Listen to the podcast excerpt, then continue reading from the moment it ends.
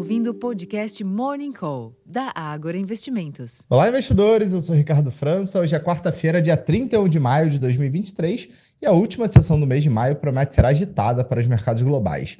Ainda na madrugada, o PMI industrial da China decepcionou ao recuar de 49,2 pontos no mês de abril para 48,8 pontos no mês de maio, permanecendo em território que indica retração econômica e ainda abaixo do projetado pelos economistas.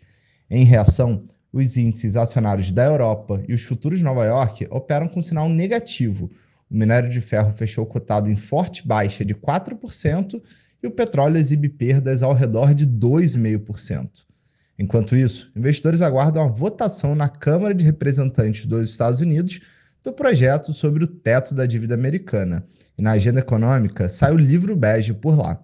Ainda no exterior, estão previstos discursos da presidente do Banco Central Europeu, Christine Lagarde, que fala a partir das nove e meia da manhã, e de dirigentes regionais do Fed, o Banco Central Americano.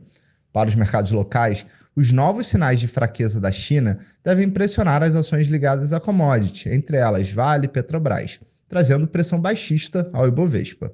Ao mesmo tempo, a agenda doméstica ganha destaque, com o resultado do setor público consolidado logo cedo, a taxa de desemprego pela PNAD contínua, que será divulgada às 9h30 da manhã, e a geração de vagas de emprego pelo CAGED. Esse último dado será divulgado às 14 horas.